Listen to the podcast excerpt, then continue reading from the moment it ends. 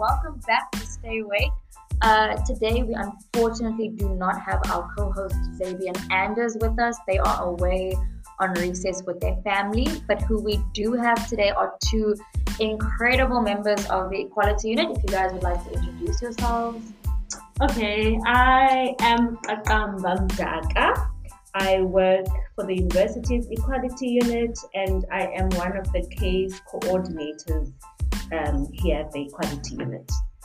Oh, hi, hi people. I'm Larona Matia, and I'm also one of the uh, case intake officers at the Equality Unit. Um, yes. the introduction is always the most odd part because I never know like when does it end. Yeah. Um, but anyway, so today's episode is going to be on consent. It's going to cover harassment and, um, you know, just as a preface to the episode, the reason why this one was kind of drawn up was because we noticed on campus that there was really a big problem with students not understanding what consent is and as well as when their consent or when they themselves were just violated, when their boundaries were overstepped. Um, I think that's also an important word in this episode is boundaries. Um, a lot of students on, on campus, new students specifically, they don't grasp the concept of boundaries and respecting someone else's boundaries. So I'm going to kick off the episode. I'm going to ask very basically what you guys think defines consent. What if someone had to just ask you on like basic definition what consent is? Uh, either of you can go. Both. It's pretty chill. Okay, I can go. Um, and this definition is from like our um, South African legislation, which I think is important, you know, for because these things end up in courts and things like that. So it's important to frame them from from that lens, you know, from the beginning. So South African law defines consent uh, as, for, especially for instance, we, I'm assuming that we like we're talking about yes, um, inter like relationships. Yeah.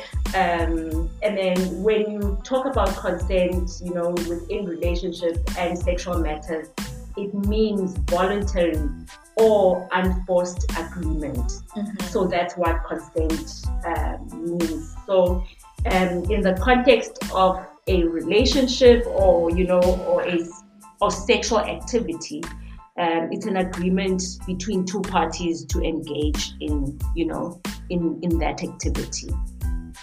And um, what do you think? Does that agreement always have to be verbal?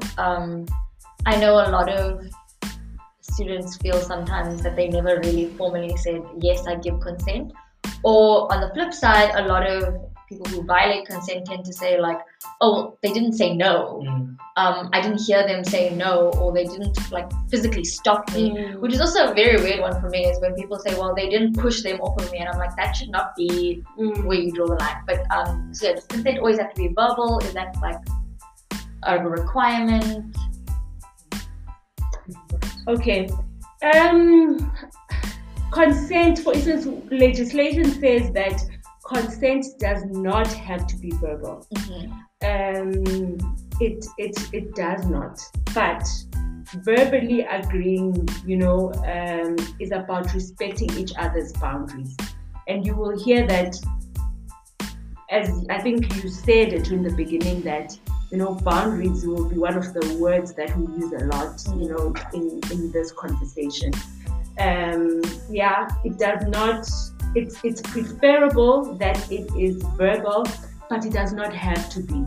Uh, even I, sometimes, or we've seen in many instances, in cases that we've even read about.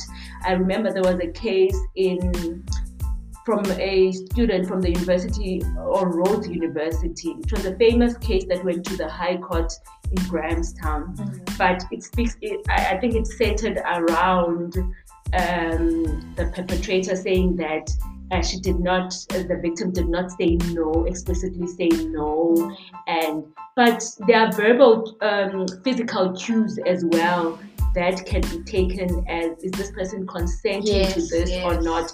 You do not have to kick and scream or bite a person, you know, in order to communicate your no. So it does not have um, to be verbal.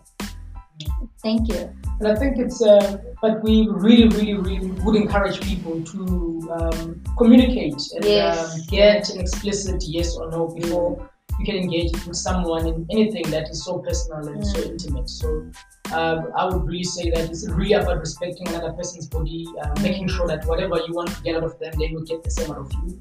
Um, so to enjoy that activity, uh, just ask for consent and say, uh, "Do you agree to this?"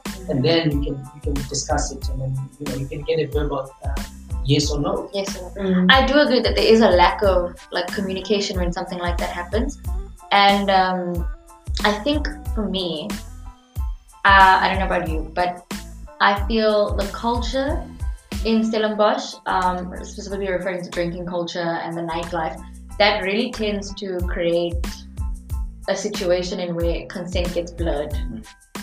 Um, and so I know the university obviously implemented like the alcohol policy. Um, I don't know how you feel about that in terms of does that really take away the issue that we have? Does that stop the problem we have, or do you think the problem is more in terms of within us? Hmm, that's, That's a a, very good question.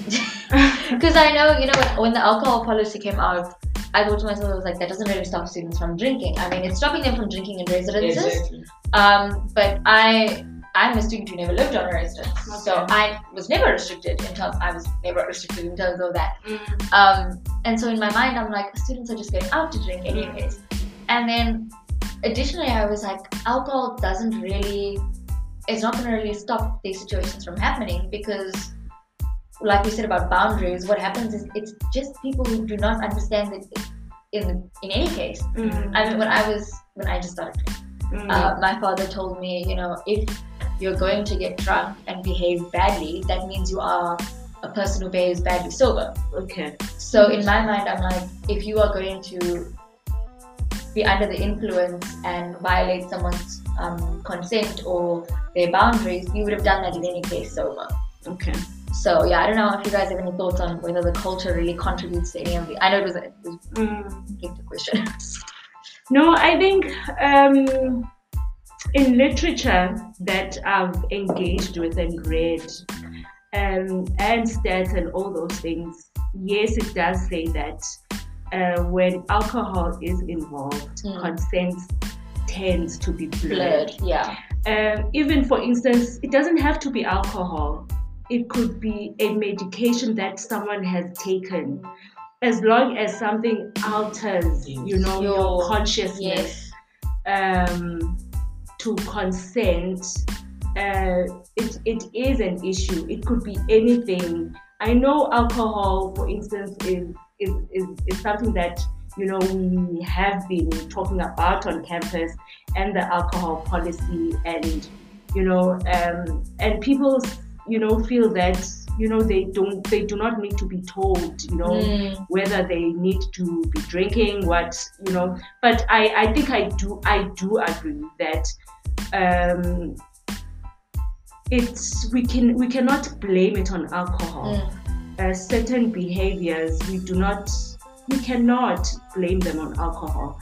Um, especially for instance if you know we tend to when it's like the victim for instance when both the victim or the or the the perpetrator or we call it for instance in our policy the respondent and the complainant. Mm. the person who has brought the complaint the complaint and the person who's supposed to respond to it. Respond to it, that's the term we use. I know other universities have the victim and perpetrator terms, but we, we we've seen how it has you know been used to ambush you know Mm. uh, complainants or victims that oh like when they were you know they had drank alcohol uh, it's taken in another way Mhm. and and it some sort of deduces you know the seriousness of Mhm. which is it's not supposed to be the case Mm, mm. it doesn't have to be alcohol. Um, it can be anything. It could have been medication that the person has had taken. What is its contribution, you To know, the in- overall- to the overall scenario? Mm. Yeah. But there's this beautiful video that we normally re- reference when we have these kind of talks with, around campus. Uh, it's called the T talk, um, or the T video, or the T uh, analogy. Mm. And if you just Google, YouTube that, you will see that they, ex- they ex- ex- explain what consent really means. Um, Using yeah, T analogy. Exactly. I think I've used it in, in the, uh, at a training Yeah. at engineering faculty or something like that. Normally seems to work for people to understand exactly what consent is, you know, in terms of. It speaks about informed consent. Yes. Um, for instance, when a person you offer someone tea and they say no, No. thank you, and then like and then do you continue saying no man you can have this tea it's Exactly. you know it's rooibos it has vanilla scent and all that you know that's you persuade people that it also speaks to uh, the culture of for instance how we normalize you know persuasion I was actually going to say that's also something that doesn't really get talked about enough. I think um, very early on in the podcast last year in, in season one, uh, myself and the previous host spoke about our first sexual experiences, Okay. which was like a big one. Mm. Um, it was actually our most popular episode, but um, it was like important for us to do that because we wanted to speak about like healthy and unhealthy experiences because those are things that first sexual experience is something that happens a lot in this setting. It's a lot for people. And you know, my my host at the time was extremely lucky that they had a beautiful first time experience. Okay. And I spoke about mine and I said how it took me so many years to come to the conclusion that I wasn't in fact actively engaging in that. okay I was persuaded into it. And that was something I only really learned much later was that persuasion almost falls into the fact of violating the consent because Mhm. I wasn't really it wasn't something I jumped up and I agreed to. It was something I had to be persuaded into. It's something Mm. you basically broke down my Mm. boundary until you were able to to violate it. And I think as well on campus, it wasn't a story that's unique to me okay it's something that I've definitely heard other times, and it was it wasn't until I started telling people like, oh, but it's it's not very healthy that they had to convince you to have sex. That I realized that I was like, that's something I had experienced myself, and it was something that needs to be spoke, spoken about more. Is that persuading someone is also you're, you're violating the, Mm. the initial um, sentiment of no. Exactly. I think also like it starts from like which persuasions do we take as violations and seriously. For instance, when how we persuade people, let's go out for drinks. Mm. The person says no, and I'm you not continue into to say today, and you continue.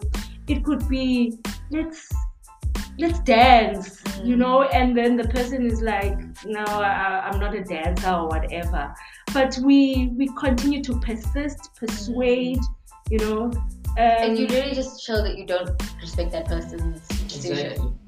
um, because in my mind like for that example it seems so like small Yeah. um, just to convince someone to go out to drink but in my mind i'm like that person has already said no but you are clearly disrespecting that Mm. Exactly. and you want to go out and Mm. drink so you are saying Mm. i don't really care what you think i'm gonna make sure that you end up coming out with me and And- that's yeah I think also another element of this point is um, the who, like who is the person uh, persuading, persuading you or persisting, and their relationship that they have with you. That also tends to alter like your okay. Do you take it as a as this person is forcing you or what? For instance, when it's it's a friend, Exactly. you you wouldn't normally think that okay you know that this person is overstepping your boundaries and we, we tend to take it lightly. Mm. and politely Mm. um, yet when um, when it's it's someone that maybe is trying to pursue you Exactly. um, Mm. to date you Serious. uh, how do you take that it also Exactly. causes it to be a bit blurry because I think, especially on campus, um, that initial expression of, of, of attraction Mhm. tends to be taken as a yes, let's go. Um, I mean, that's not a an invitation to anything more. Mm, Exactly. mm. Um, but uh, springboarding off of our definition of consent, okay. um, I really want to discuss. I think it's important for this episode that we discuss harassment and what that entails, what falls under harassment. Now, first and foremost, when I speak to students about harassment, the first and really troublingly, the only thing that comes to mind for them is sexual assault, rape. In their minds, that's harassment, and anything around that doesn't really constitute. Um, so I just want to hear your thoughts on that and what you think constitutes as harassment. Okay, should I start? Okay, for instance, the policy on unfair discrimination and harassment in our university. It has a section on definitions and I think it's very important that we acquaint ourselves yes. with those definitions. For instance, I know when someone comes into my office or our office, um, usually they tend to have an experience that this has happened to me. And it just makes me uncomfortable. Uh, what is this? Not knowing that this particular behavior or act has a definition to it. So I, I would encourage students, you know, I know for instance we tend to engage with policies or whatever when it's like when it's closer to home. Yes. Whether your mm, friend yeah. experiences it or your sibling or whoever yes. or you are directly impacted, then you tend to, you know, but it's it's important so that when we navigate spaces, you know what is harassment. You have a definition to something. For instance, uh, so that there's a particular segment on our policy that speaks to definitions. Sexual harassment. What is sexual harassment? What behaviors, you know, uh, typically uh, form uh, sexual harassment? What is victimization? Mm. What is harassment? What are microaggressions? You know, etc., etc. But the policy on unfair discrimination says harassment is unwanted conduct. One. Okay. Which demeans, humiliates, or creates a hostile or intimidating environment, or is calculated to induce submission by actual or threatened adverse consequences, which may be persistent, once off, or serious. So I also want, like for instance, to also take cognizance. For instance, when one thing I've learned, I'm not a legal practitioner. Mm. But I've seen that when you read, I remember in my early days as a social worker when I was younger, um, I used to be a, a social worker within the, like for criminal justice system, for instance, when it comes to when children are violated. Mm-hmm. And I, for instance, you would have the Child Care Act as your guide, yes. you know, in how in and you have to be in take cognizance of, of how you read each particular sentence. Yes. Um, you know, in for instance, it says unwanted conduct, which means humiliate or create a hostile, intimidating environment. And it says it can be a once off or it it it may be persistent. Mm-hmm. So, for instance, sometimes we understand harassment to be something that, okay, sometimes that it was a once-off incident, and you think that okay, maybe something that yeah. you can brush off. Yes, but yes. it's not when, that deep. Exactly, it's not that deep because this person did it once.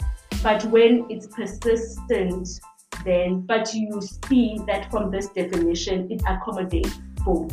Both. Yeah. So yeah, I think in how we also you know read these policies and statements and how they are framed is important because we tend to have like to view it from one direction. Uh, but we can see how open this definition is. Mm-hmm. But that's that's basically um, the gist of what harassment is, It is unwanted. you feel humiliated by mm-hmm. it it sort of demeans you. Um, and what what examples, Larona, can you think of, for instance, when it comes to harassment? I mean, particularly the example that we spoke about in terms of, um, you know, you want to go out and a person keeps on persisting. Yeah. You know, that also speaks to how harassment normally operates. Mm. But then, of course, you know, as Sister Q said, um, proximity to the person or, or the nature of the relationship also mm. speaks to a, a, lot to harassment. And in mm. some cases, you might find that there's a power imbalance. That's yes, when uh, yes. harassment really thrives, and that's when uh, many people are taken advantage of, and that has various implications. Especially, let's say we are at a learning environment. You know, when a person in a senior power targeting yes. a student, that has very that has very nuanced implications because you do want a degree. You know, you do want to do this. Now, how do you navigate the space? You know, how comfortable is it to come forward? All of those things. So, yeah, it really is a challenge. I, I, I would say. Another example I'm thinking of when it comes to harassment is that you, you might, you know, hear about a lot on, on campus could be stalking. Yes. Uh, that's a form of harassment. Mm. Um, stalking, um, following people, um, you know, weird, yeah, weird, behavior, yeah.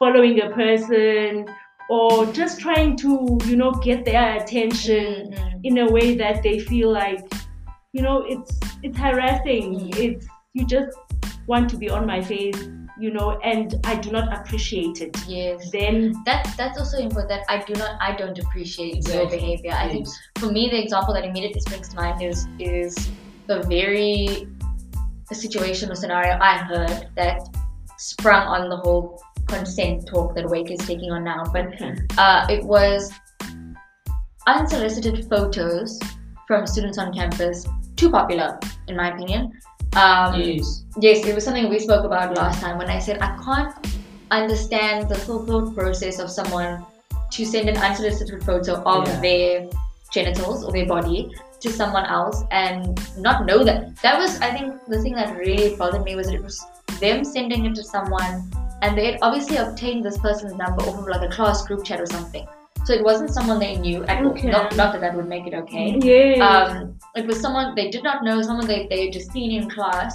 And the student expressed like this was not something that they had wanted. They hadn't mm. asked for it. They were completely shocked just to like get it.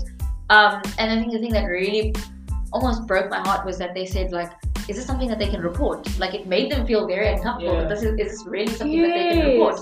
And I was like, yes. yes it should not be a question. That's photo is unsolicited. You did not ask for it. You do not want it.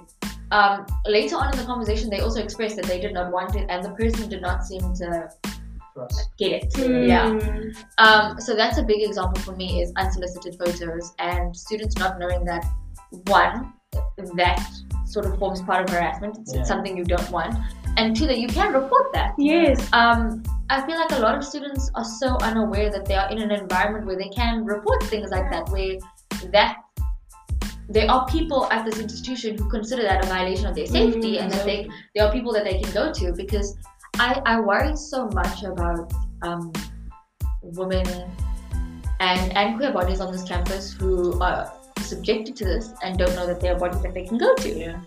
Um, or that that's a violation of yeah of the the personal boundaries. Yeah. No, it is a subjective test. Um, if it makes you feel uncomfortable, don't think about the intention of the perpetrator. Mm. Think about how it made you feel. You feel, and yes. come forward. So it's less about the intention and more about um, how it makes you feel. exactly. I also I always tend to say that, that it's we are put in these positions where we are uncomfortable, and yet it's always the victim or the complainant that has to think about how the other person is feeling. Yeah. Um, which is wrong. We forget that this is entirely about us yes. or, and our personal feelings, exactly. how we feel about the situation, and yeah. Yeah, I, I think I like how Larona phrased it. It's a subjective test, yes. indeed. And it makes me sad that um, students think that is it something that I should report. You know, it's better to to mm. come and meet a Larona yes and to come and meet a Qaqamba to have a conversation with them that you know this has happened and it makes Rather me uncomfortable. Than let it be. Yes, yeah. and because that's how when how do we stop?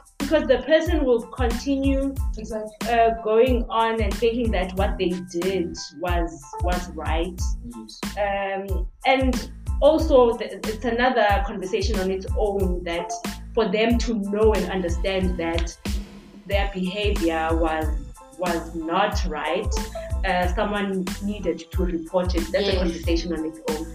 But yeah, it makes it rather come and meet a Larona and meet a Qaqamba to just have a conversation. Okay, this has happened. Mm-hmm. Um, is it something and then we can sit and have a conversation is it something that you would like to address Yeah. you know alone It's or something you just want to talk or through. do you or something that you'd like a Qaqamba or a Larona to address with the other person um, because you know there's also sometimes like levels in terms of okay where are you for instance in terms of we want to confront things uh, you know on your own and things like that or um, you know in terms or you'd rather have a person uh, at an office to come and assist and intervene and mediate And know, yes. you know in, Um, in in something As you were speaking now, I completely realized I was being so hypocritical now. I was speaking, not hypocritical, but I remembered that when I met with Larona last week, I said, Oh, I had a case with you last year, and I'd completely forgotten. And now that I'm thinking about that case, I'm thinking about how I myself was speaking about it with a friend, and my friend was like, That person's harassing you.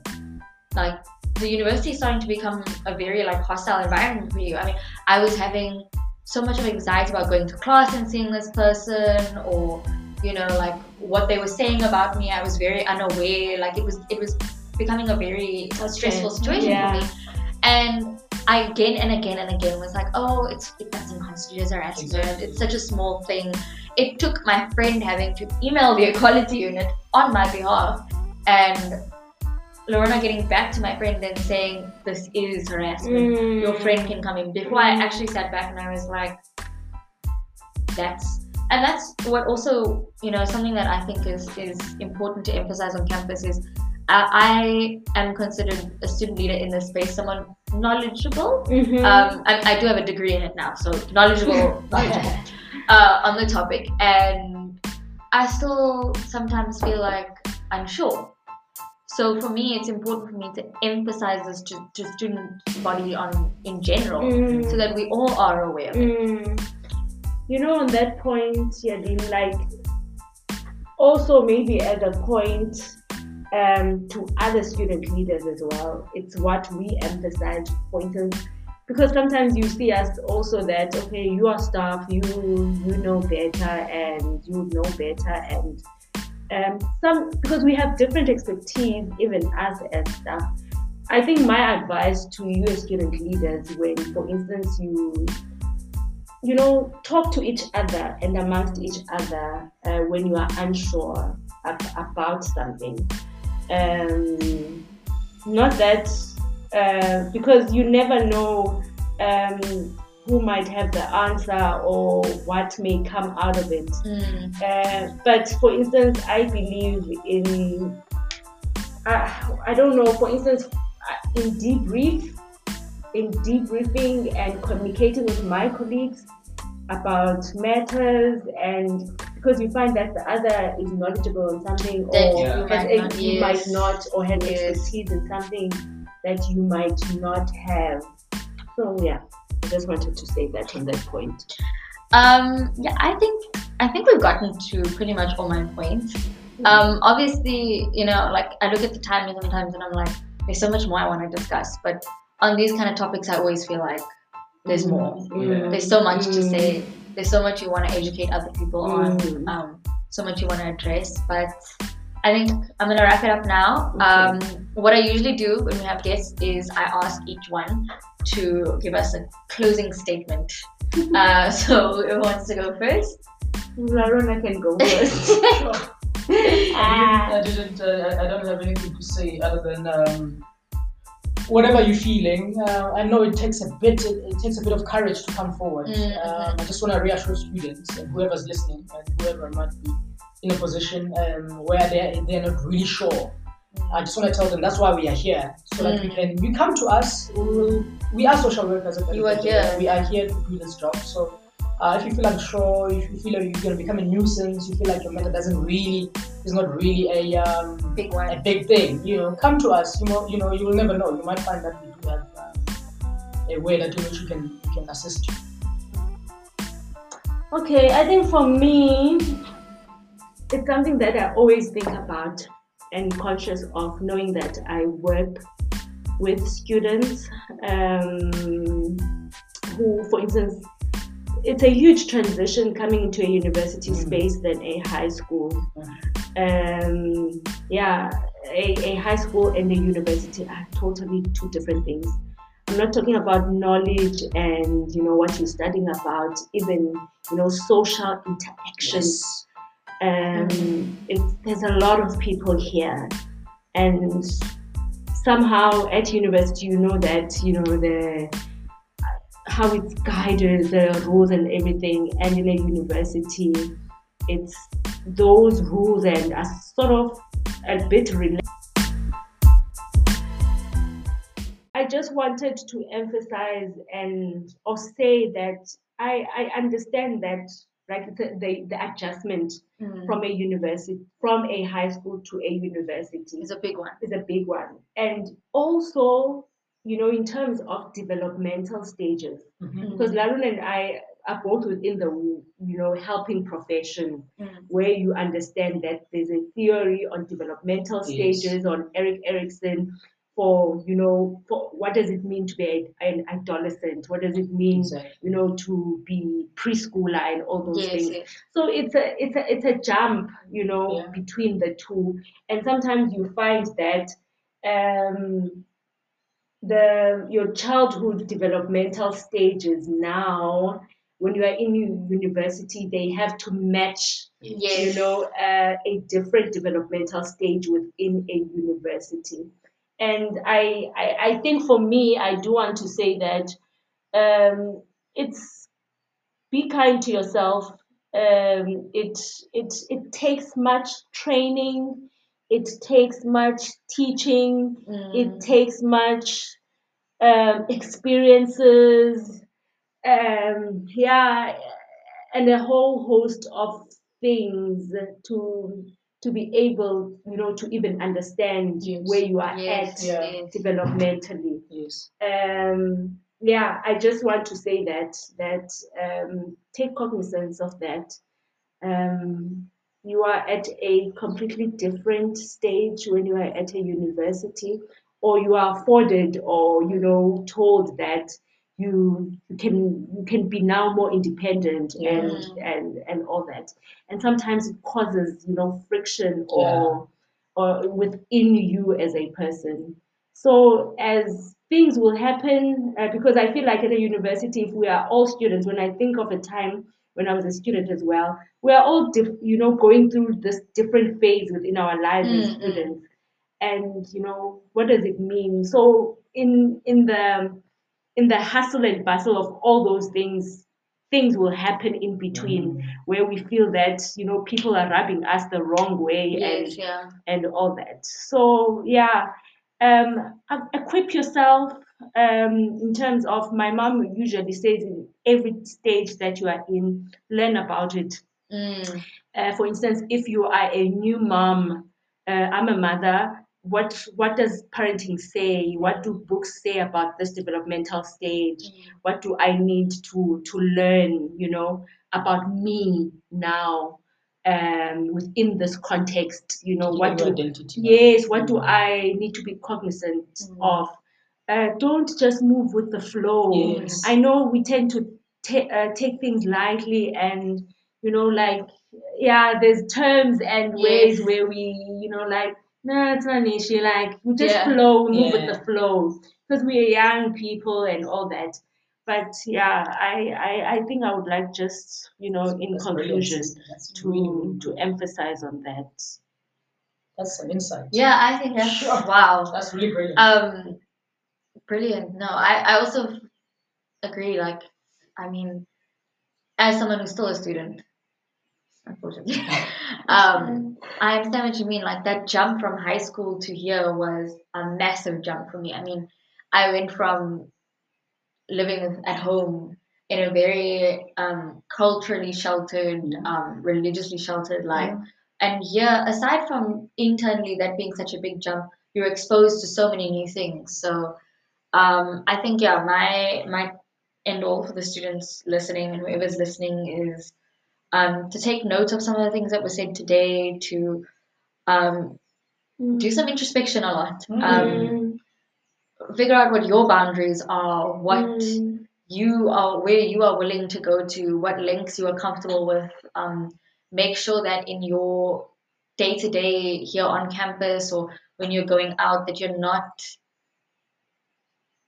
pressured to go beyond that you know? I feel like it's so important. It was something I, I really spoke to myself about before i started campus was to know how far i was willing to go yeah. and what i was uncomfortable with because when it came to the situation at hand and someone was trying to really pressure me to do mm. more do less um, i was like no that's not that's not something i want to do um, so yeah i think that's also really important. But other than that i want to really thank the two of you that felt incredible. Thank you. Um, it's really good to sometimes just talk this out. And as much as this is a conversation between the three of us, I think the thing that I can emphasize with you both is this is going out to the student community. Mm. So everything that we said, discussed, um, mm. sometimes I find in these discussions I figure out so mm. much, I learn so much. Mm. I just learn so much. Yeah, yeah. I know. I also I I appreciate the opportunity that you have given us so that we could also have a voice and yes. students can hear that the people behind such names, equality unit, that they are people. They are yeah. people. Yes, they are humans. I, I also yeah I think um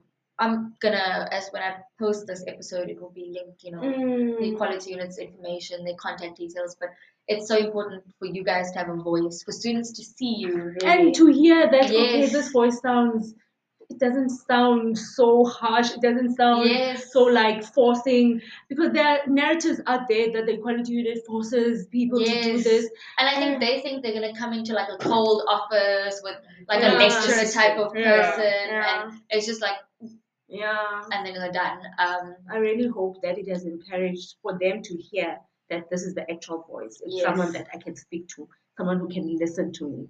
So yeah. Well, I'm going to end off there. Thank you everyone for listening, and I will see you on our next episode.